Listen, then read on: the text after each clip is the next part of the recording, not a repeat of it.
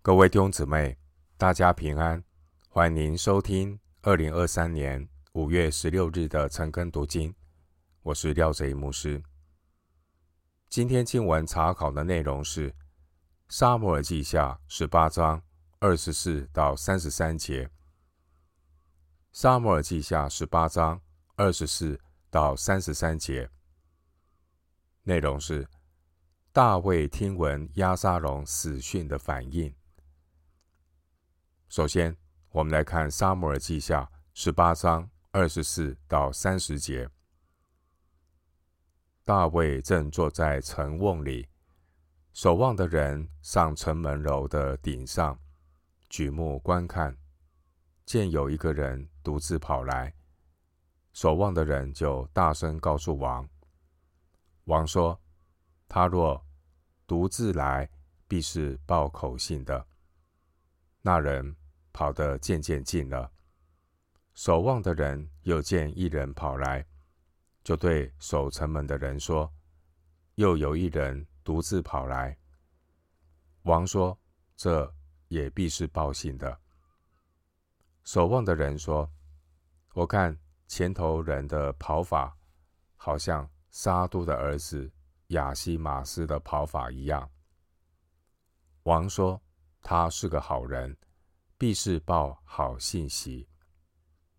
亚西马斯向王呼叫说，平安了，就在王面前脸伏于地叩拜说，耶和华你的神是应当称颂的，因他已将那举手攻击我主我王的人交给王了。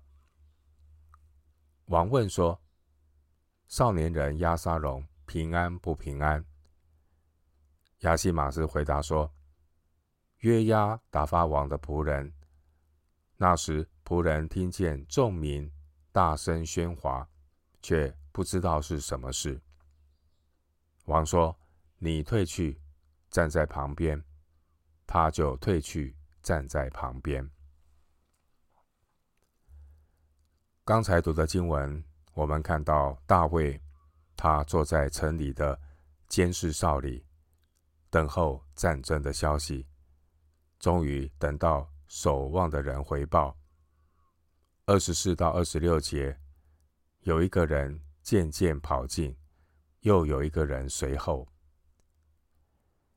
经文27节，守城门的人告诉大卫，跑在前头的那个人好像是撒督的儿子亚西马斯。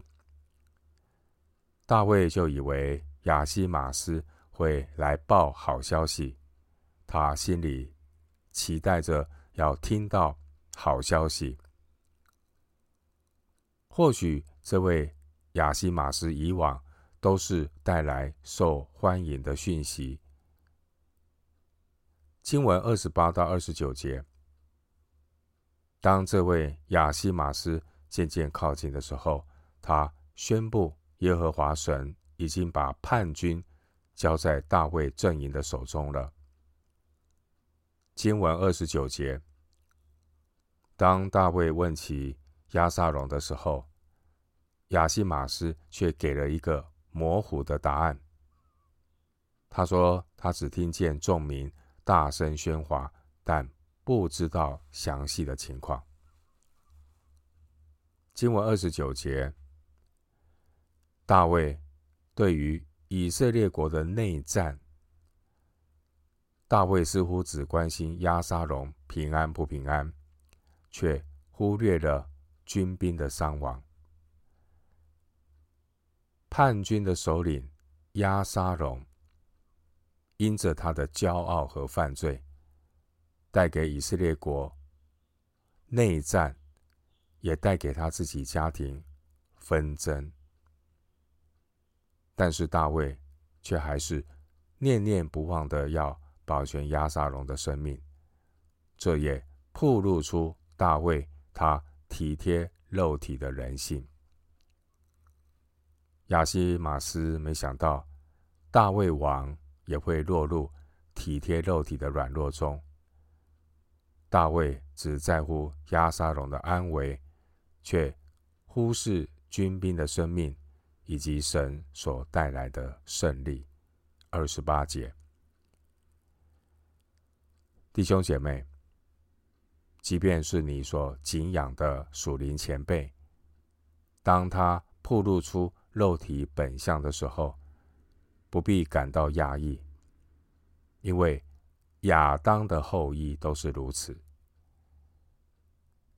撒母耳记上2章3节，撒母耳记上2章3节的经文提醒我们，人不要夸口说骄傲的话，自以为刚强的人也会自取其辱，夸口的当指着主夸口。亚西马斯面对大卫的询问，他立刻听出大卫的心思，因此呢，亚西马斯就拐弯抹角的回答大卫，对大卫说不知道。29节，弟兄姐妹，人都会有体贴肉体的儿女私情，人如果不警醒，就很容易拿体贴肉体的爱心来抵挡神的公义，结果的就会带来溺爱、伪善、包容罪恶，行耶和华眼中看为恶的事。因此神要继续的塑造大卫的生命，彻底破碎大卫体贴肉体的罪性，来炼净大卫的生命。回到今天的经文，撒母耳记下18章31到33节，古示人也来到说，有信息报给我主我王，耶和华今日向一切兴起攻击你的人给你报仇了。王问古示人说，少年人押沙龙平安不平安？古示人回答说，愿我主我王的仇敌和一切兴起要杀害你的人都与那少年人一样。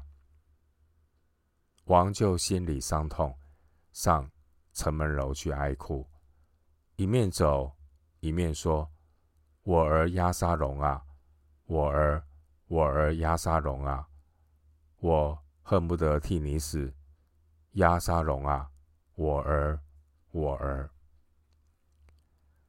经文31节记载，古示人紧接在亚西马斯后面来报信。古示人说到大卫的敌人被打败。经文32节，大卫紧接着询问关于押沙龙的情况。32节，这个古示人他很直率的回答，大卫一切的仇敌都应该与那少年人一样。换句话说，押沙龙死了。弟兄姐妹，这个古示人没有那么高的情商，听出大卫的心思，也没有伤，管乎其实已经死了。32节，经文33节，押沙龙死亡的这个消息，让大卫深感悲痛。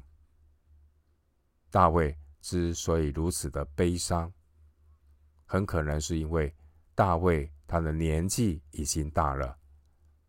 在大卫这些儿子当中，最有才华的就是押沙龙。或许押沙龙在一些肉体的样貌上呢，很像父亲，所以呢，大卫内心对押沙龙可能有某种程度的溺爱。大卫他从耶路撒冷逃亡一直到马哈念，一路上大卫经历逃亡的苦难，但是大卫呢都能够忍耐，沉着的来应对押沙龙的叛变。然而当押沙龙死了之后，大卫寄托的希望似乎破灭了。这也显露出大卫他体贴肉体的软弱。但是，即便大卫在怎样的溺爱押沙龙，都无法阻挡神公义的审判。经文33节，大卫他沉溺在老年丧子的悲痛当中，却忽略了神百姓的幸福和国家的团结。大卫他悲哀哭泣地说：“我儿押沙龙啊，我恨不得替你死。”大卫他作为父亲，为死去的儿子哀痛，这是可以理解的。但是大卫他有另外一个身份，大卫是神所高抹的君王，但是大卫却陷入儿女私情的情感纠结与哀伤当中。看来只有神才能够使大卫的灵魂苏醒。